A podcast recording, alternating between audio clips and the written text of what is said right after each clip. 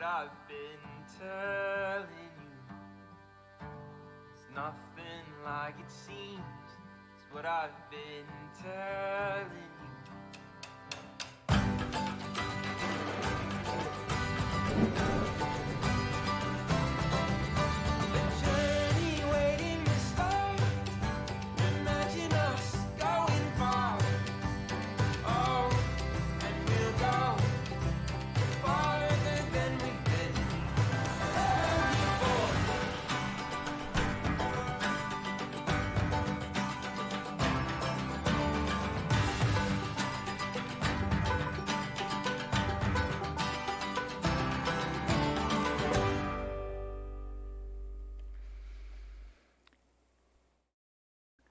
When I was uh, growing up, grew up in church, a little small church in northern Ontario, Canada, one of the things this church always did every year was the annual church picnic. Did you have a church picnic? If you grew up in church, was that something every year? Our church would rent a pavilion, buy some water, and there'd be a big open field where you could play. You could go swimming. There was a little playground there. And of course, you know, this is the 70s and 80s, so it wasn't a safe playground. It was all those metal jagged edges that we grew up on. And you kind of wonder, how on earth did we survive that era? And uh, we played all sorts of games. They had all sorts of contests. They had, you know, the standard stuff. They had uh, the three-legged race. They had the, you know, the, the 50-meter dash, so to speak. They had the uh, uh, wheelbarrow races. And uh, one of my favorites was the tug of war. Did you play tug of war when you were a kid? How, what are the rules for tug of war? Do you know how, they, how it works? Do you know how it works? You divide into two teams, right?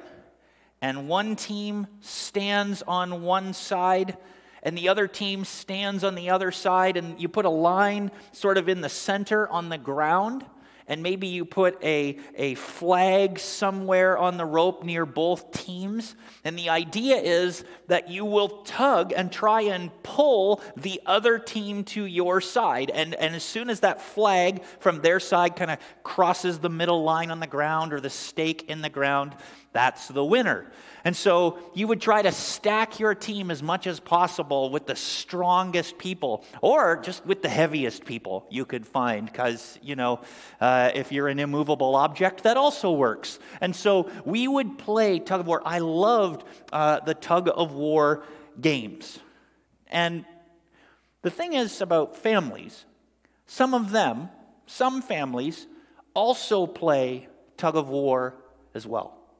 The idea that in my family, I have to win and I have to pull you over to my side. I have to get you to come over to my side. I have to get you to win. And maybe there's a, a spouse that is like, no, I, I want you to come over to my side. Or the kids are pulling tug of war against the parents and the parents are against the kids. Or it's in laws. In laws are trying to pull which way or the other. And it's some families have tug of war, this, this pull. I need to get you to come over to my side. And as we continue in our series today called Picture Perfect Family, we're going to talk about that. That tug of war, that family conflict that every family has. You know that family conflict is inevitable, right? Say amen. Amen. You know this.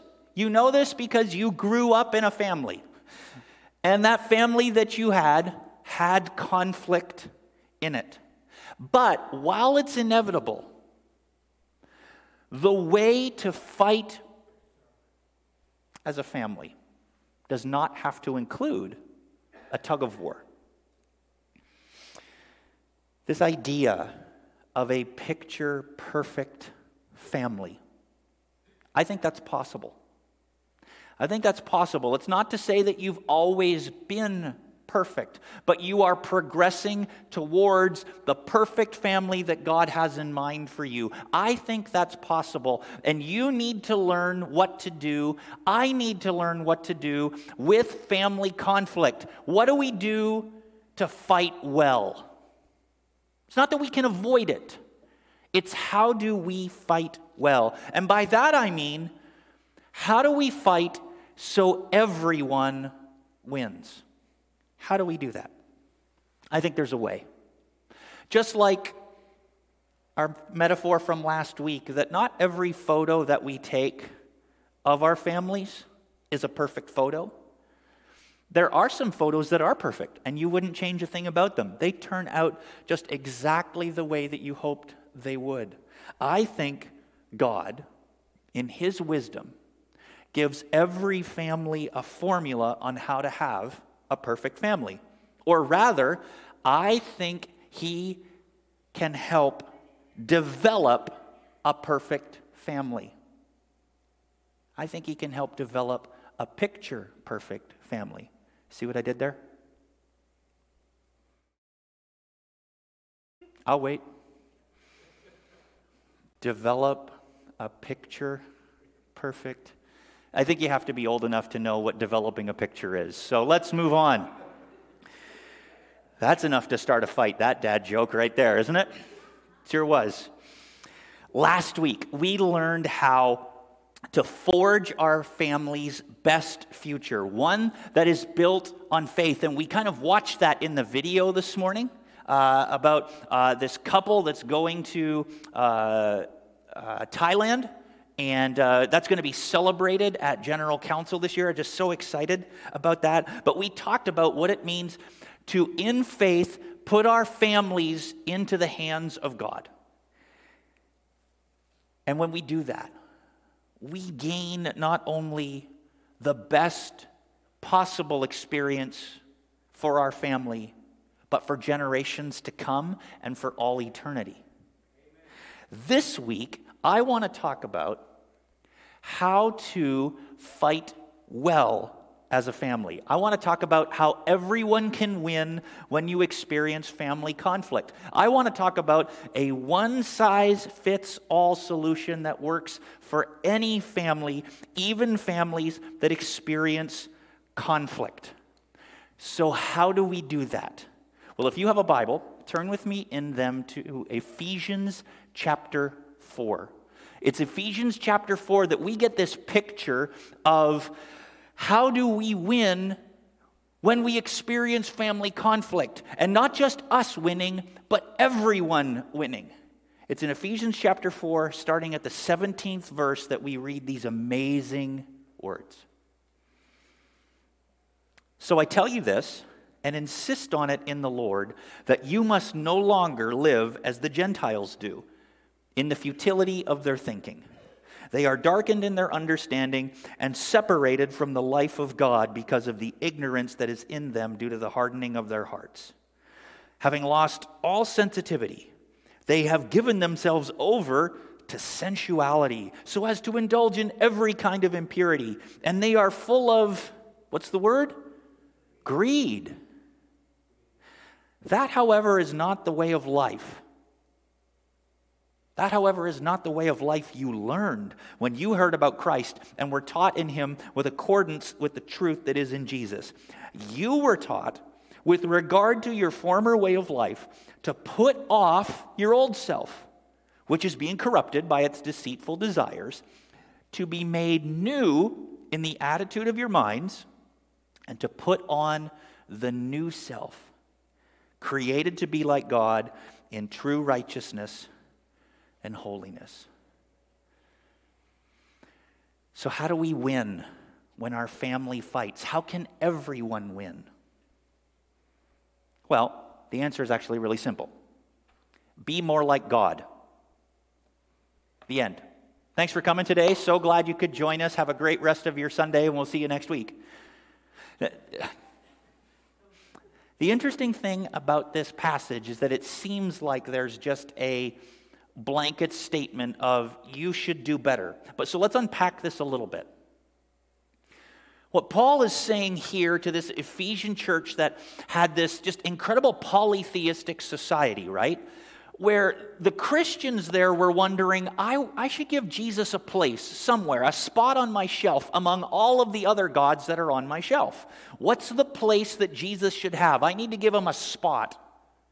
Where Paul is saying, forget that Look at all the things that you did when, when you didn't have Jesus, when you don't live for Jesus. Instead of putting Jesus in a spot, put him in the center. Give him everything because he's given you everything. And the first three chapters unpack this so brilliantly. I encourage you to read them this afternoon. But what Paul says here is so important for us to recognize. We are looking for fulfillment in life, and we can't trust our own desires. We are looking for this is something that we think will satisfy, but it turns out that it won't. It won't give us what we want. Our desires deceive us, which is why he calls them deceitful desires. And it's Jesus who points us to what we need the truth that our desires won't give us what satisfies. So be made new in our attitudes. Adopt the attitudes of God towards others. Be like Him in righteousness and holiness. Forget the old self, put on the new self. And if you've grown up in church, you know that metaphor well. It's like taking off old clothes that don't fit. We were actually talking a little bit before service today about how it's amazing that the pandemic seems to have shrunk everyone's clothes. We didn't do any more, except the clothing all seemed to shrink universally for all people, right? So you don't wear the stuff that doesn't fit anymore. You wear the new things. You don't wear the things that are faded out and, and have holes everywhere, unless it's a style thing and you paid 200 bucks for those holes in that weight faded thing. At that point, you wear them, but that's when it's new. You wear the new things, you put away the old things. I think that's kind of confusing for us, so I always like to talk about glasses. Lots of people wear glasses. I can't see anything without my glasses. As a matter of fact, every year I love going and getting my vision checked because every year I am amazed at how used to seeing I was with my old glasses. And then they start to fiddle with some lenses and, you know, is this better or worse? One, two, and all those things.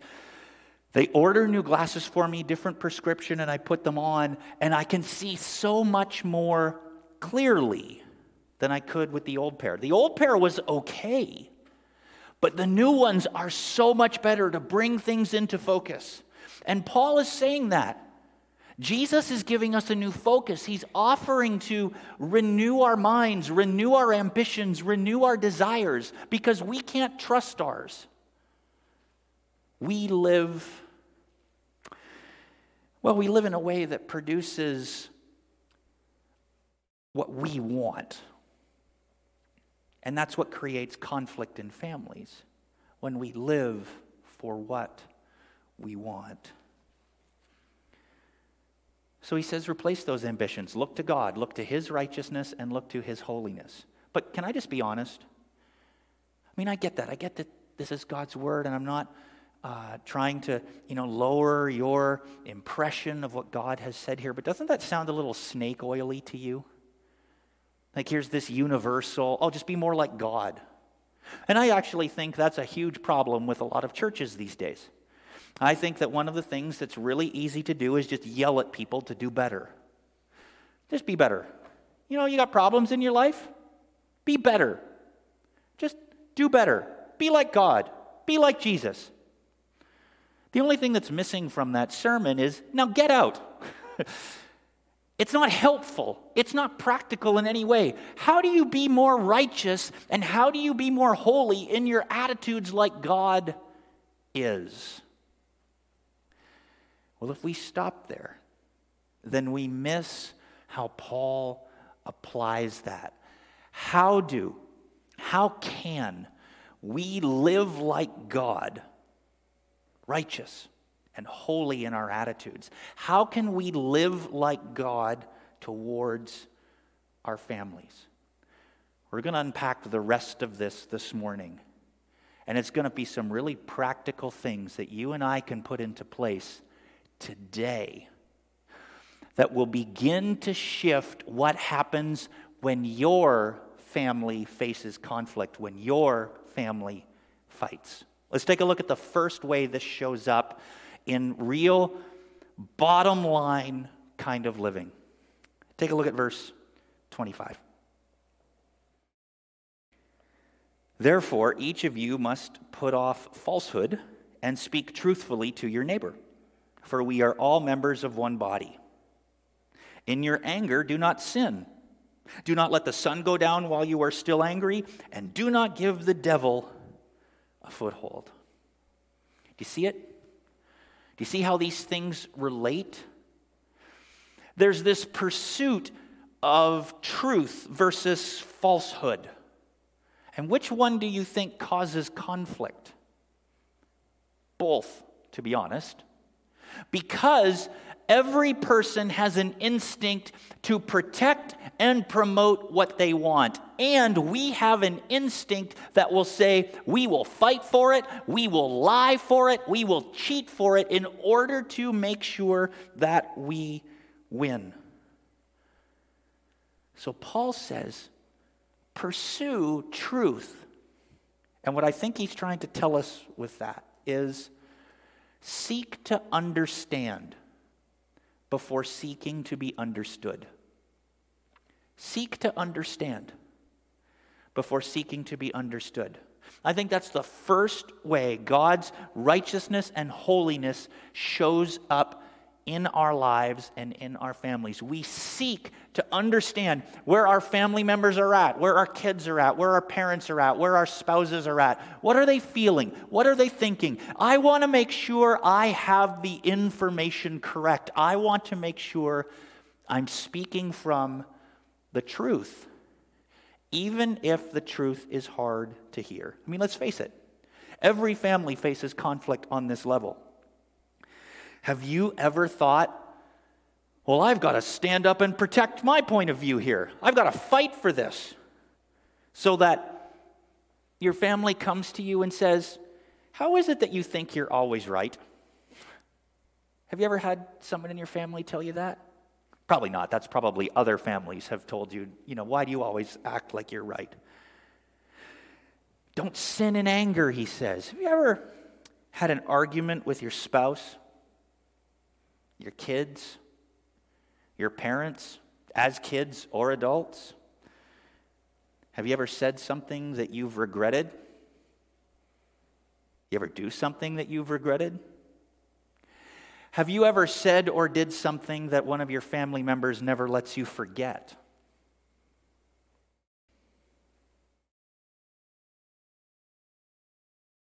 You ever hold on to anger?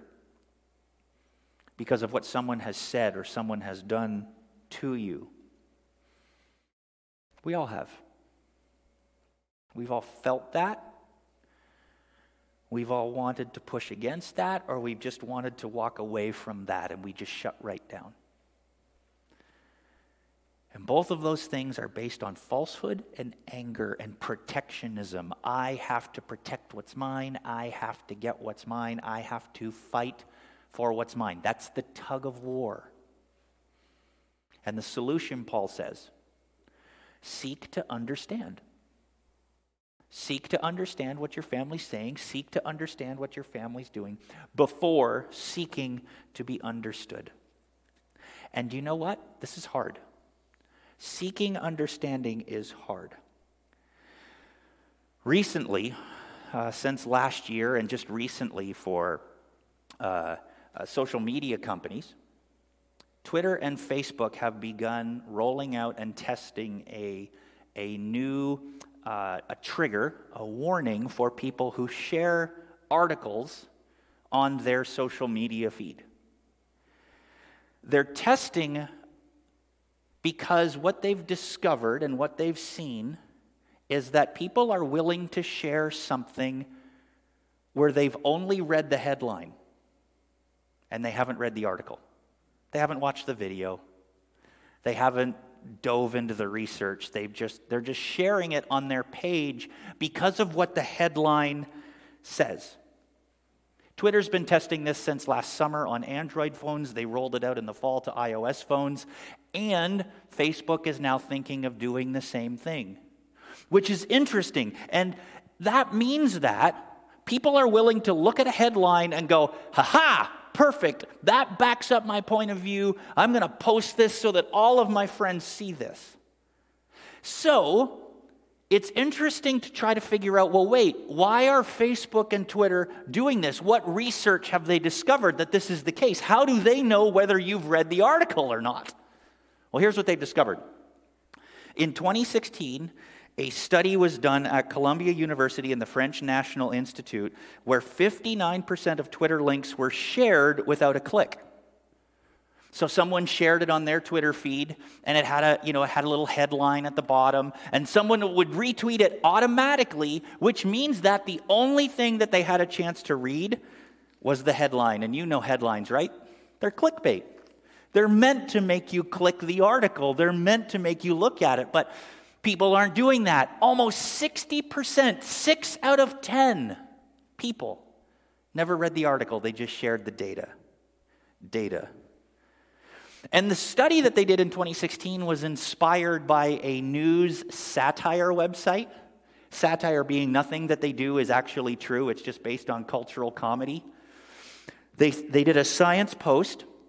Uh, it was inspired by the Science Post satire website uh, that posted the headline that said, Study 70% of Facebook users read, read the head, only read the headline of science stories before commentating.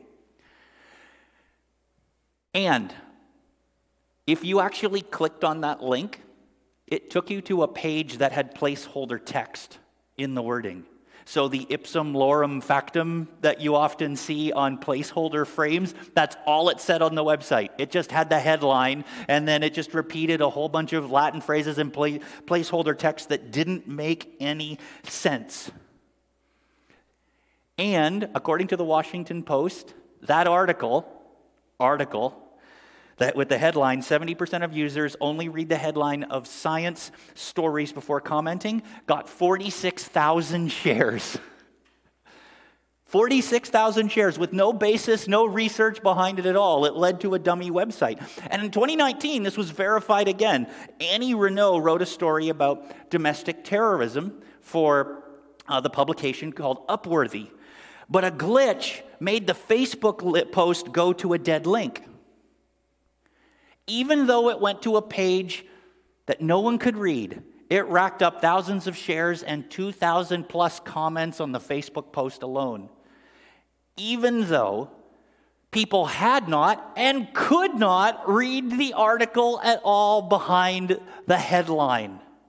And we fall for this and we do it all the time. Why? Because we're looking for ammo in our guns to win our arguments rather than seeking to understand why someone would hold that point of view and making sure we understand why they hold that point of view.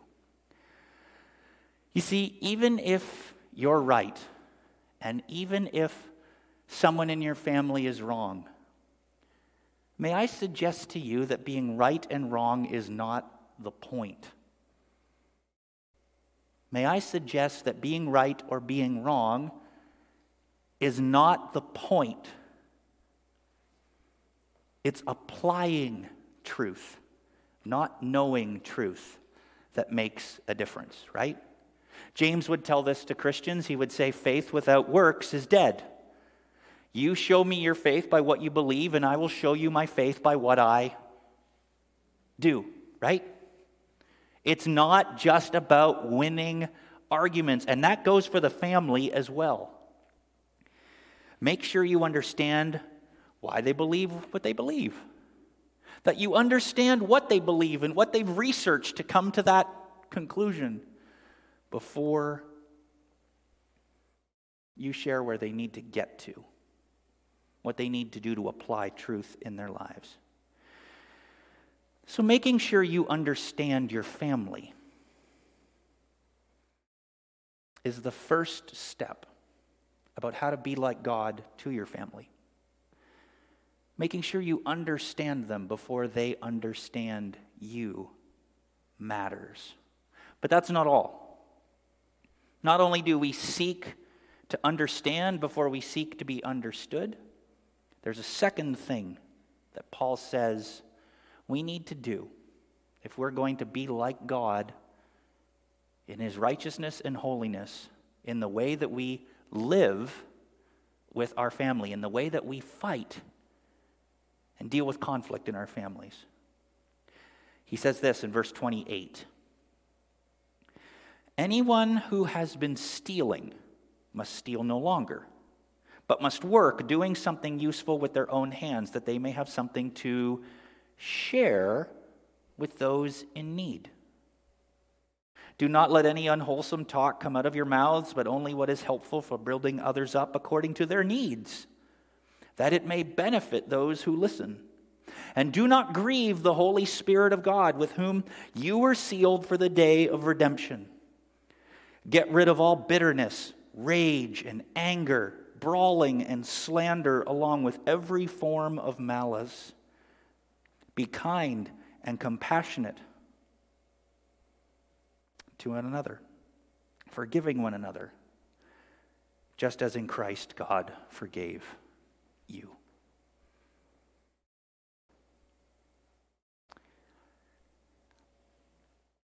Build up your family rather than tear down your family. Contribute. Stop stealing from them. Stop stealing their time. Stop stealing their attention. Stop focusing on what can I gain without hardly any contribution from my family. And instead, contribute to your family. Speak wholesome to your family versus unwholesome to your family. Speak wholesome about your family to others who aren't part of your family. Like, can we just lose the, well, I got to ask the old ball and chain first before I do that? oh, you know, my husband, he's just an idiot at home, can't do anything. I don't know why the woman sounded like the man there, but she did.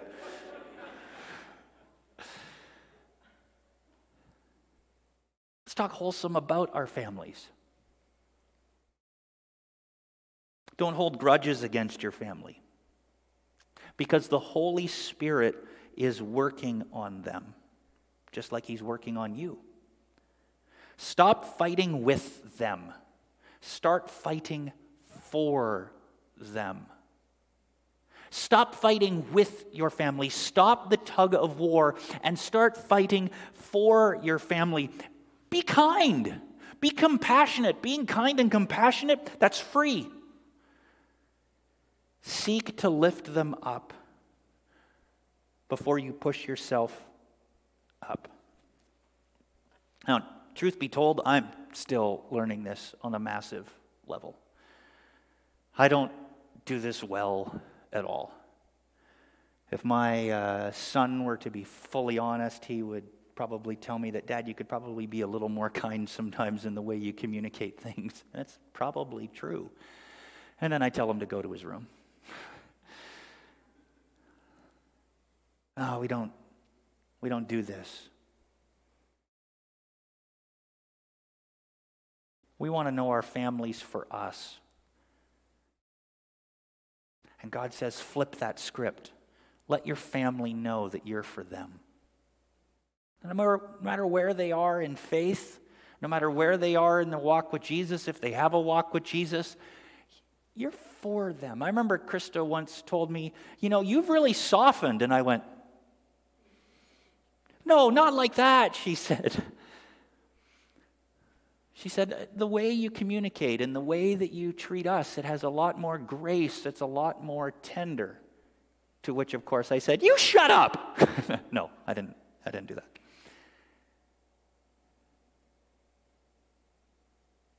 Let your family know you're for them. Build them up rather than tear them down.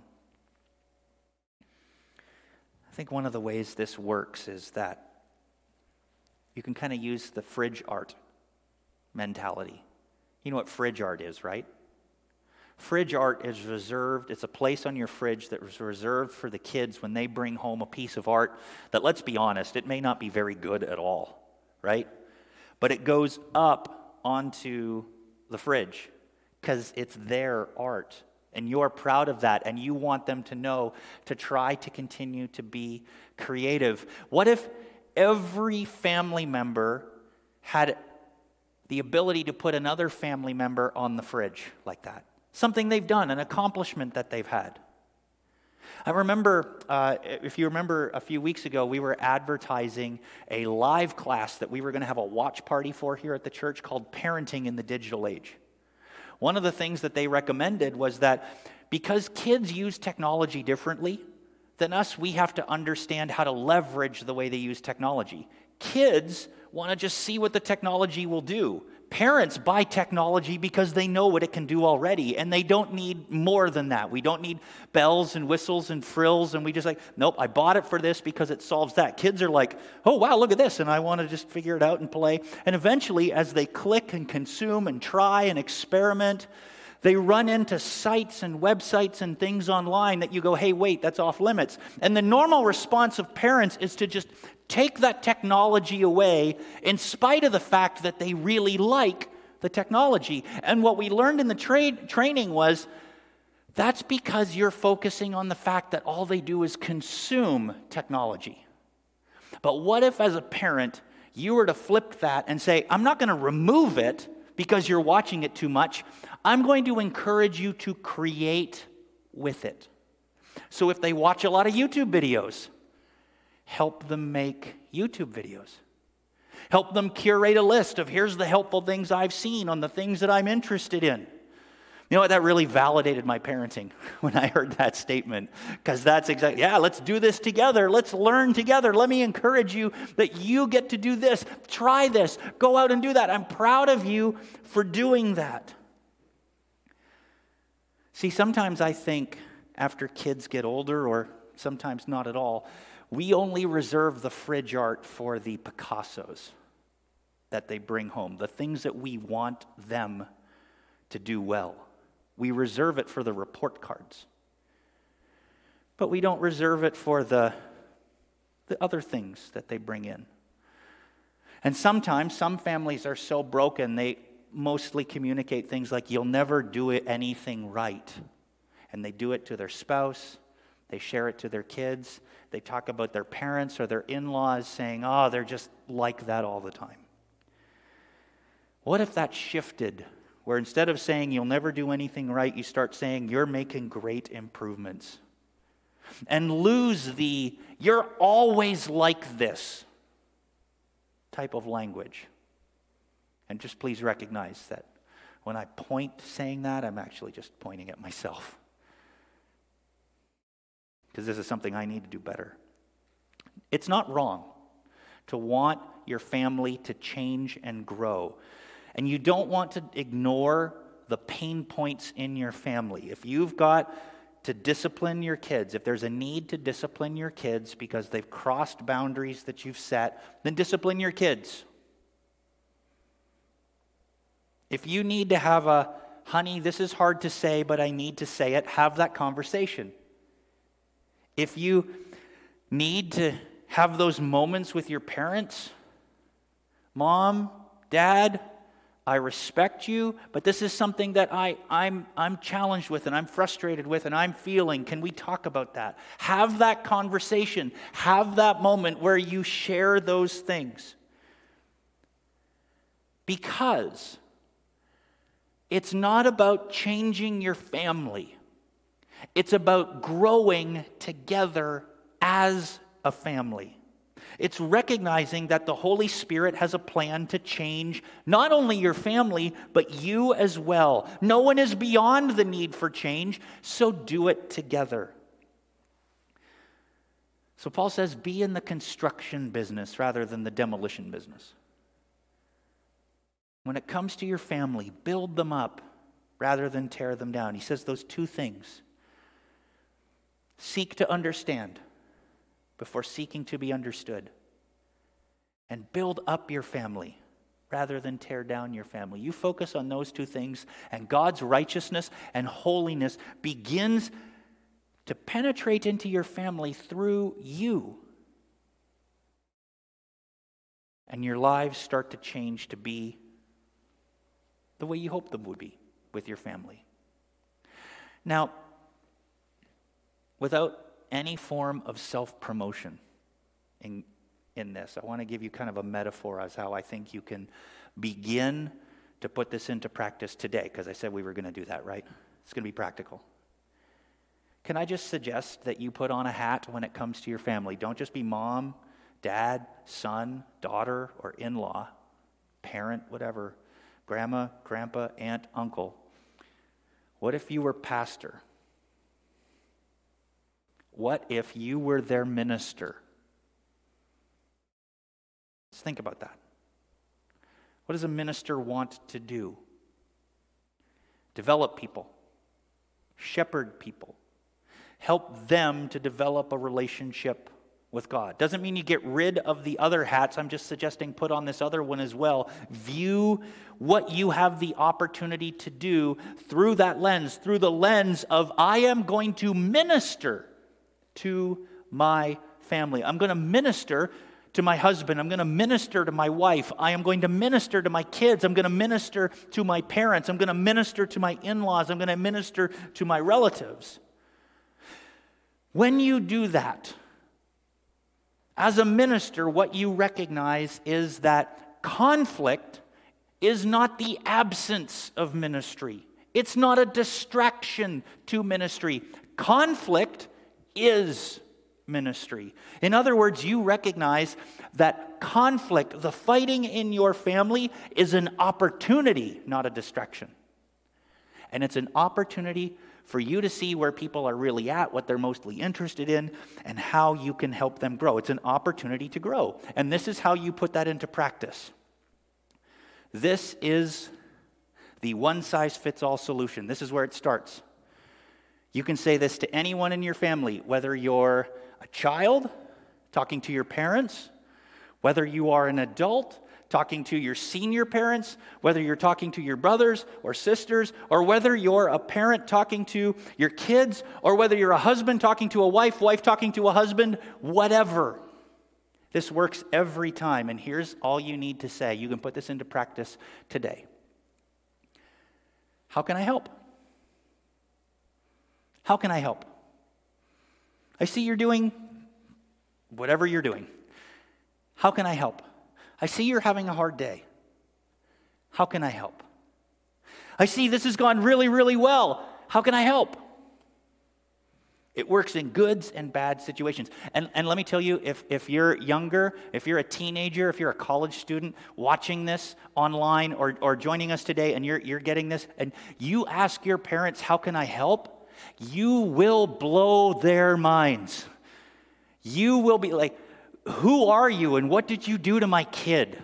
type of a response. It will overwhelm them. It will create such a relational dynamic. Couples, this will make your marriage better. How can I help? As the first response, whew, powerful, make serving the solution. Step up and serve your family. Serve them and serve them well. You can shoulder the load of life together. Because when it comes to the rope that we're given with our family, it's not a tug of war. Instead, it can be something that they can grab and hold on to. And you can help be an anchor for them for whatever it is they are experiencing. Some questions for you as we close.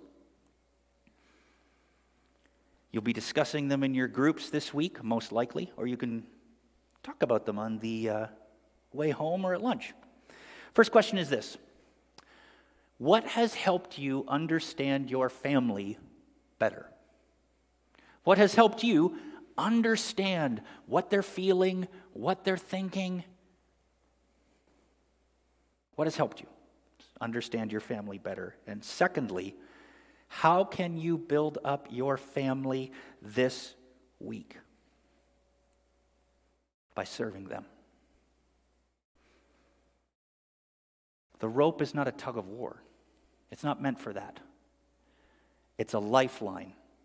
It's a way to bring your family, tie them more, knit them close, more closely together. So be someone that your family doesn't try to pull you away from. Be someone that your family doesn't pull away from. And be someone that they can hold on to. Let me pray for you. Jesus, we thank you for our families. We thank you for the people in our families, our moms, our dads, our kids, our spouses. We thank you because they are opportunities to become perfect. They are opportunities to, to grow. They're opportunities to work through conflict in a way that builds people up, that helps us understand them. They are opportunities to minister to them in the same way that you minister to us. Lord, when we look at a passage like this, we think this is such an individualistic thing.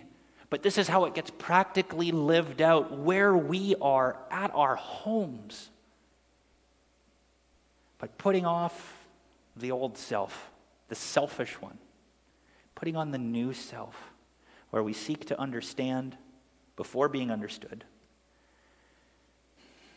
and where we build up our families rather than tear them down. We start to get that picture perfect family that you want us to have. And you will be right there in the middle of that as your holiness, as your righteousness is developed and refined and evidenced in us. So, Lord, would you give us the commitment to do these things? Would you help us to start with just four words? How can I help? Would you help us to do that, Father? I pray in Jesus' name. Amen.